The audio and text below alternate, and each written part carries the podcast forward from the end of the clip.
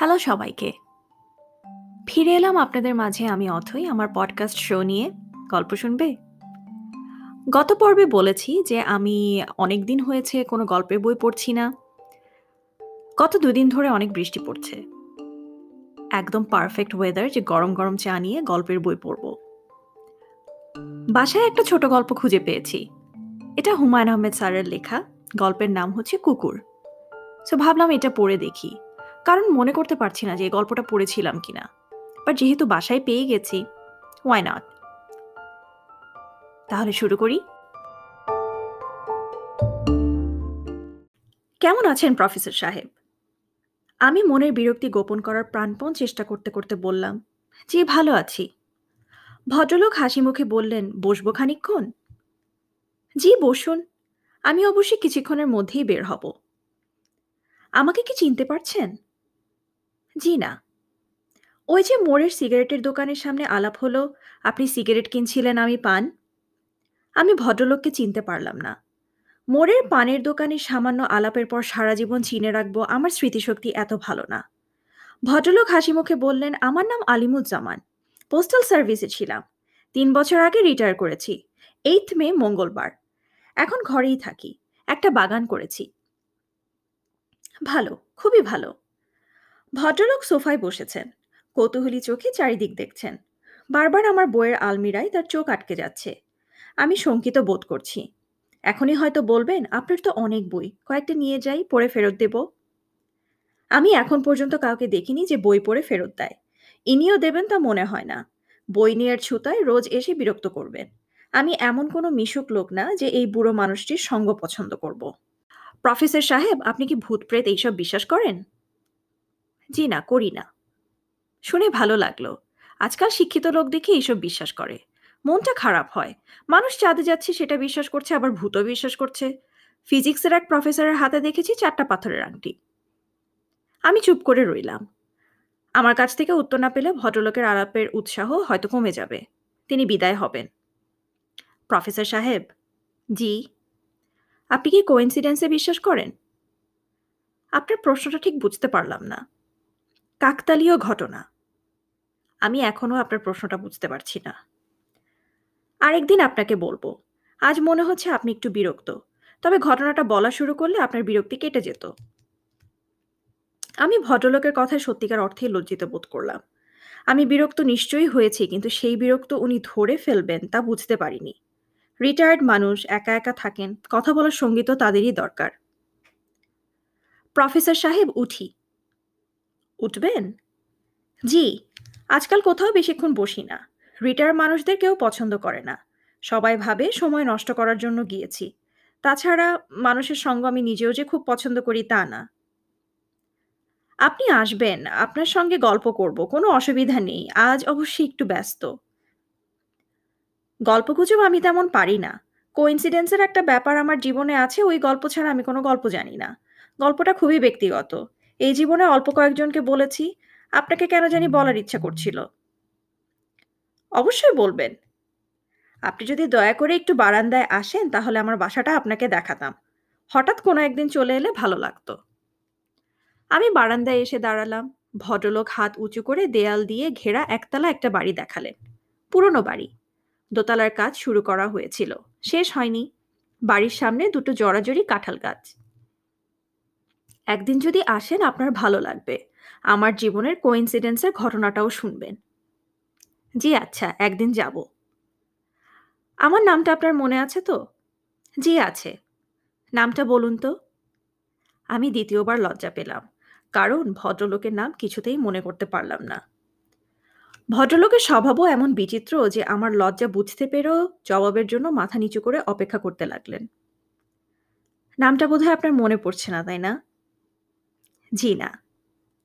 মনে থাকার কথাও না। আনকমন নাম মানুষের মনে থাকে। আমার নাম খুবই কমন, আলিমুজ্জামান। একদিন আসবেন আমার বাসায় দয়া করে। ঘটনাটা বলব। শুনতে আপনার খারাপ লাগবে না। আমার বাবার সংগ্রহ অনেক আছে। বই কেনার বাতিক বাবার কাছ থেকে পেয়েছি। খুব বইবাকুল লোক ছিলেন। খুব বই পড়তেন। আমি তার মতো পড়তে পারি না। অনেক বই আছে আমি কিনে রেখেছি, এখনও পড়িনি। এখন তো প্রচুর অবসর। এখন নিশ্চয়ই পড়ছেন? আমার চোখের সমস্যা আছে, খুব বেশিক্ষণ এক নাগাড়ে পড়তে পারি না। আমি খুব খুশি হব যদি আমার লাইব্রেরি থেকে বই নিয়ে আপনি পড়েন। বই তো পড়ার জন্যই, আলমিরায় সাজিয়ে রাখার জন্য না। আপনি কি সবাইকেই বই পড়তে দেন? জি দেই। তারা বই ফেরত দেয়? অনেকেই দেয় না। সেই সব পরে কিনে ফেলি। আমার সংসার ছোট, একটা মাত্র মেয়ে, স্ত্রী মারা গেছেন। সংসারের তুলনায় টাকা পয়সা ভালোই আছে। বই কেনায় একটা অংশ ব্যয় করি। আপনি ঘুরে ঘুরে বই দেখুন, আমি চা নিয়ে আসছি। চা লাগবে না। কেন লাগবে না? চা খেতে খেতে গল্প করব। আমার ঘটনাটা আপনাকে বলব। আপনাকে বলার জন্য আমি এক ধরনের আগ্রহ অনুভব করছি। কেন বলুন তো? আপনি বিজ্ঞানের মানুষ। আপনি শুনলে একটা ব্যাখ্যা হয়তো দাঁড় করাতে পারবেন। অবশ্য ব্যাখ্যার জন্য আমি খুব ব্যস্তও না। প্রতিটা বিষয়ের পেছনে একটা কার্যকারণ যে থাকতেই হবে এমন কোনো কথা না। আমরা কোত্থেকে এসেছি, আমরা কোথায় যাচ্ছি, এই বিষয়গুলো তো এখনও মীমাংসা হয়নি। কি বলেন প্রফেসর সাহেব? অন্য সময় হলে ভদ্রলোকের কথা আমি তেমন কোনো গুরুত্ব দিতাম না। কিন্তু যার বাড়িতে বইয়ের সংখ্যা ষোলো হাজার, তার কথা মন দিয়ে শুনতে হয়। তার তুচ্ছতম কথাও অগ্রাহ্য করা যায় না। ভদ্রলোকের গল্প সেই কারণেই অতি আগ্রহ নিয়ে শুনলাম। যেভাবে শুনেছি, ঠিক সেইভাবেই বলার চেষ্টা করছি। ভদ্রলোক গল্পের মাঝামাঝি পর্যায়ে এসে ইংরেজিতে বলা শুরু করেছেন। আমি তা করছি না। কোনো রকম ব্যাখ্যা বা টিকা টিপ্পণীও দিচ্ছি না। পুরোটা পাঠকদের উপর ছেড়ে দিচ্ছি। ভাই, ঘটনাটা তাহলে বলা শুরু করি। কিছু কিছু মানুষ আছে পশুপ্রেমিক। কুকুর, বেড়াল, গরু, ভেড়া, এইসব জন্তুর প্রতি তাদের অসাধারণ মমতা। রাস্তায় একজন ভিখারি চিৎকার করে কাঁদলে সে ভিখারির কাছে এগিয়ে যাবে না। মানুষের সাধারণ প্রবৃত্তি হচ্ছে আনন্দে অংশগ্রহণ করা। আমি ওদের দিকে এগিয়ে গেলাম। অবাক হয়ে লক্ষ্য করলাম, আমার এগিয়ে যাওয়াটা কেউ তেমন পছন্দ করছে না। মুখ চাওয়াচাওয়ি করছে। হয়তো তারা চায় না ছোটদের খেলায় বড়রা অংশগ্রহণ করুক। নানটুকে খুবই বিরক্ত মনে হচ্ছে। ওদের কাছে গিয়ে দাঁড়ানো মাত্র কেরোসিনের গন্ধ পেলাম। হয়তো বাসা থেকে কেরোসিন এনে কেরোসিন ঢেলে আগুন করেছে। বালকরা কায়দা কানুন করতে খুব ভালোবাসে। কেরোসিন দিয়েছিস নাকি? কেউ কোনো জবাব দিল না। নান্টুর মুখ কঠিন হয়ে গেল। আমি ব্যাপারটা কিছুই বুঝতে পারছি না। নান্টু বলল, আপনি চলে যান। তার গলা কঠিন, চোখের দৃষ্টি তীক্ষ্ণ। তাকে দেখি নান্টুর কোলের কুকুরছানা ভিজে চুপচুপ করছে। বুকটা ধক করে উঠল। এরা কুকুরছানাটার গায়ের কাপড় কেরোসিন দিয়ে চুবিয়েছে নাকি?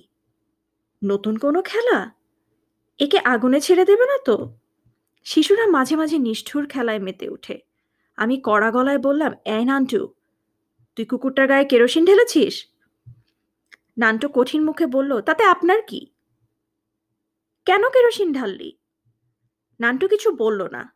অন্য একজন বলল, কুকুরটা আগুনের মধ্যে ছাড়বে। এর গলায় ঘুঙ্গুর বাঁধা আছে। আগুনে ছাড়লে এর গায়ে আগুন লাগবে আর সে দৌড়াবে, ঘুঙুর বাজবে। যত তাড়াতাড়ি দৌড়াবে, তত তাড়াতাড়ি ঘুঙুর বাজবে। এটাই মজা। আমি হতভম্ব। এরা বলে কি, ছেলেটার কথা শেষ হবার আগেই নান্টু কুকুরছানাটা আগুনে ফেলে দিল। দাউ দাউ করে আগুন জ্বলে উঠল। কুকুরছানা দৌড়ালো না, এক জায়গায় দাঁড়িয়ে রইল। হয়তোবা সে মানুষের নিষ্ঠুরতায় হতভম্ব হয়ে গিয়েছিল। আমি আগুনের উপর লাফিয়ে পড়লাম। আমার শার্টে আগুন ধরে গেল, প্যান্টে আগুন ধরে গেল। এইসব কিছুই গ্রাহ্য করলাম না। আমার একমাত্র চিন্তা বাচ্চাটাকে আগুন থেকে বের করতে হবে।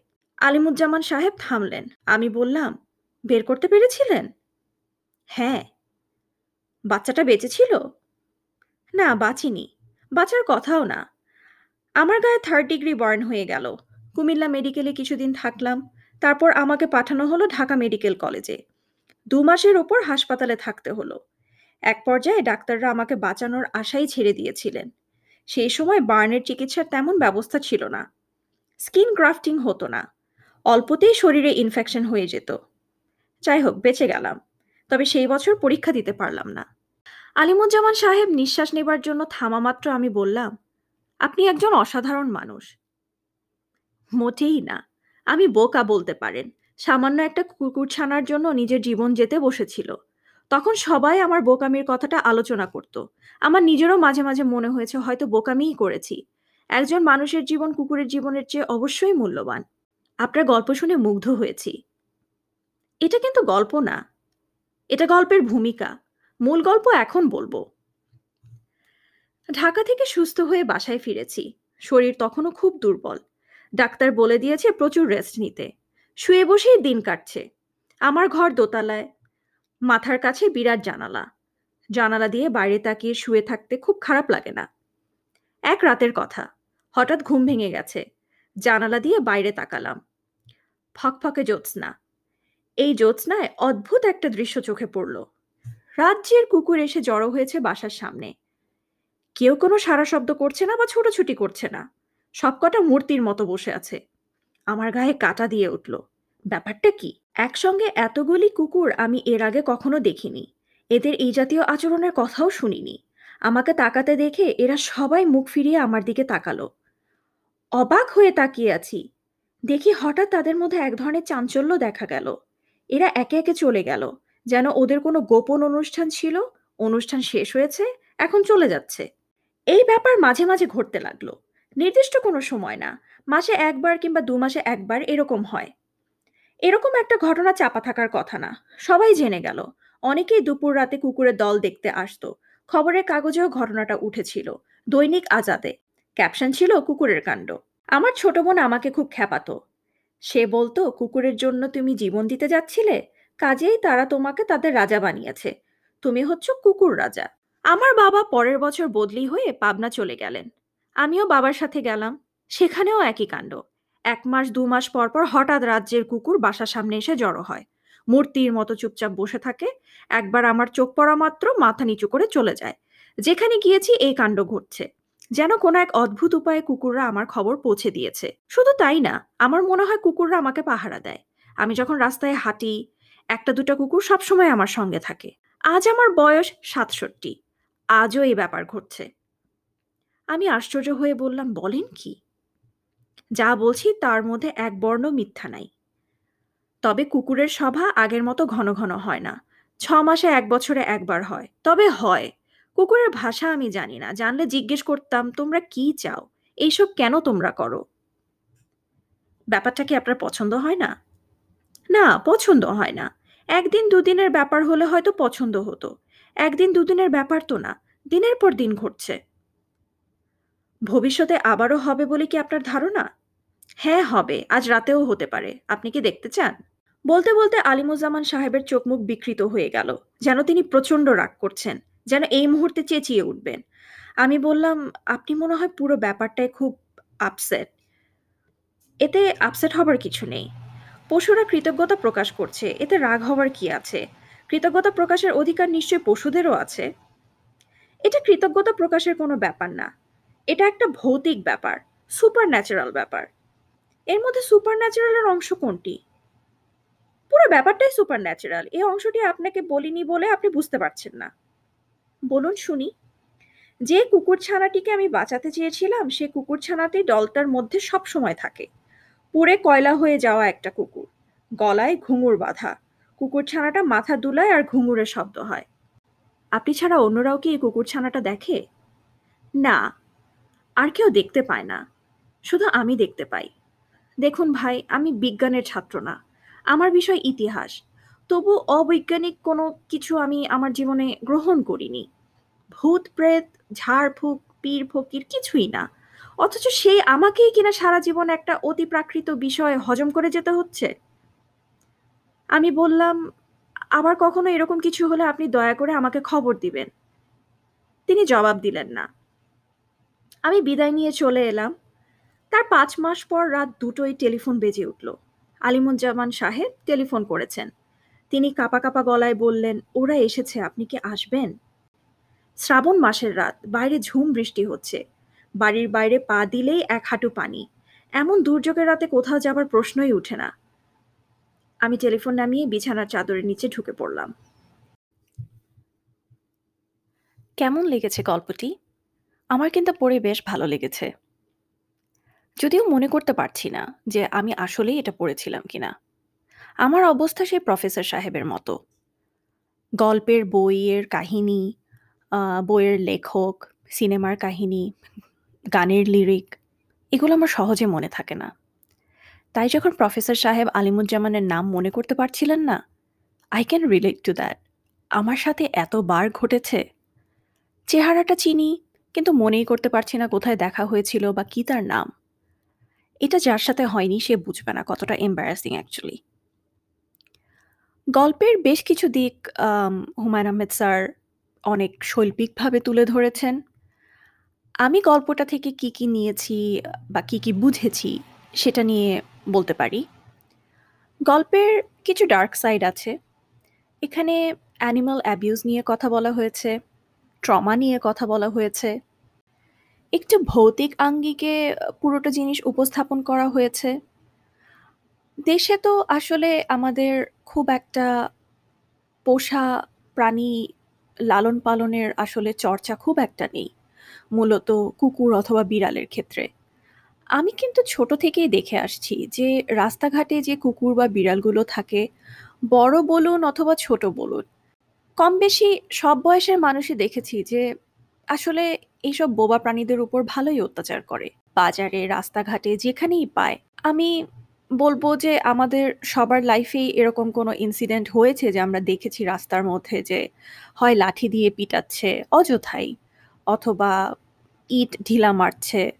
অনেক সময় দেখা যায় যে পিটাতে, পিটাতে মেরে ফেলে। এই জিনিসগুলো আসলে সবাই কি বলব? আমিও এরকম কিছু ইনসিডেন্ট দেখেছি। তখন বয়স কম ছিল।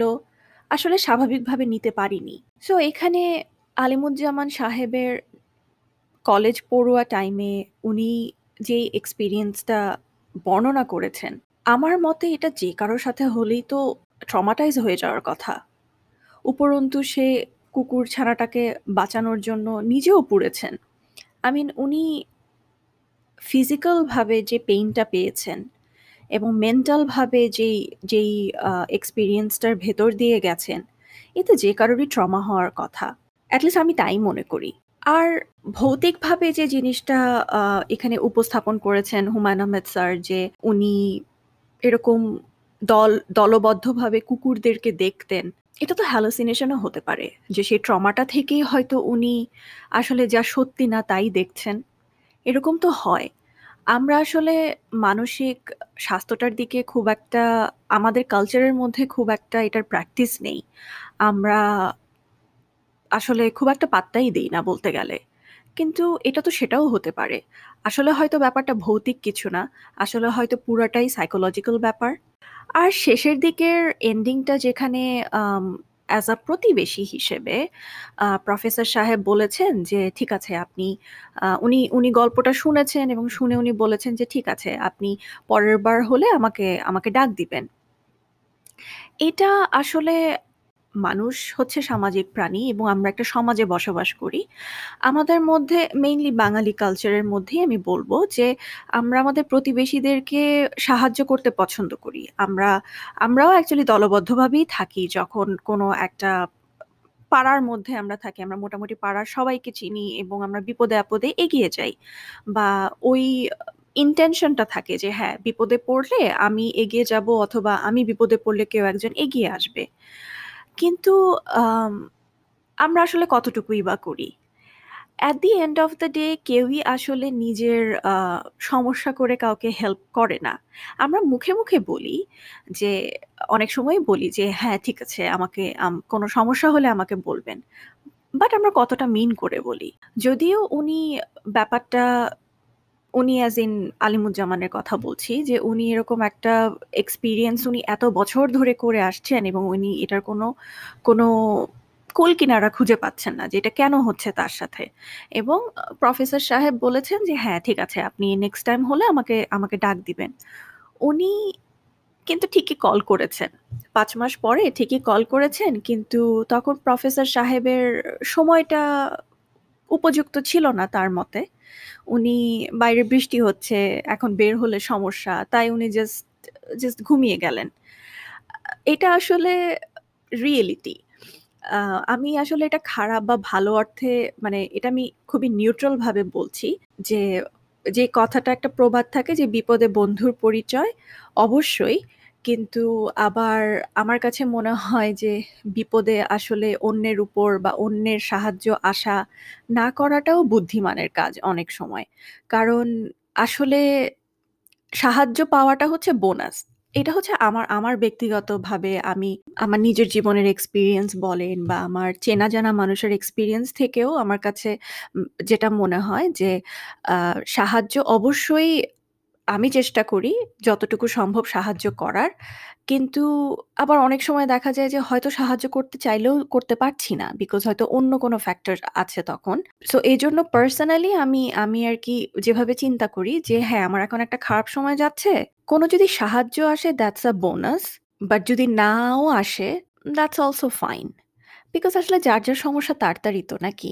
আমাদের জীবনটা এমনই, আমরা সবাই ব্যস্ত নিজেদের জীবনে। সো আমাদের মানে আমরা সহজে চাই না নিজের সমস্যা করে অন্যকে সাহায্য করা।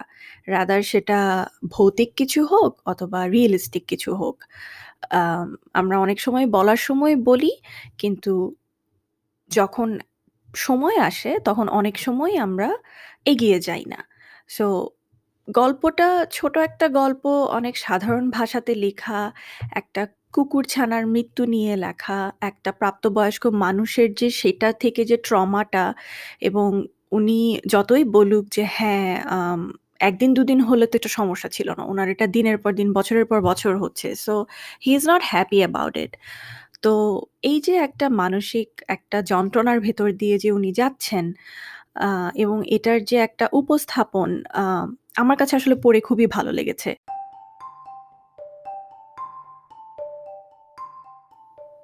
এই ছিল আজকে আমার গল্প পড়ে শোনানো। কেমন লাগল আমাকে অবশ্যই জানাবেন। আমাকে আপনারা ভয়েস মেসেজ পাঠাতে পারবেন anchor.com এ অথবা আমাকে ইমেল করতে পারেন গল্প শুনবে @gmail.com এ। তাহলে আপনাদের সাথে দেখা হবে আবার পরবর্তী অনুষ্ঠানে নতুন কোনো গল্প নিয়ে। সবাই ভালো থাকবেন।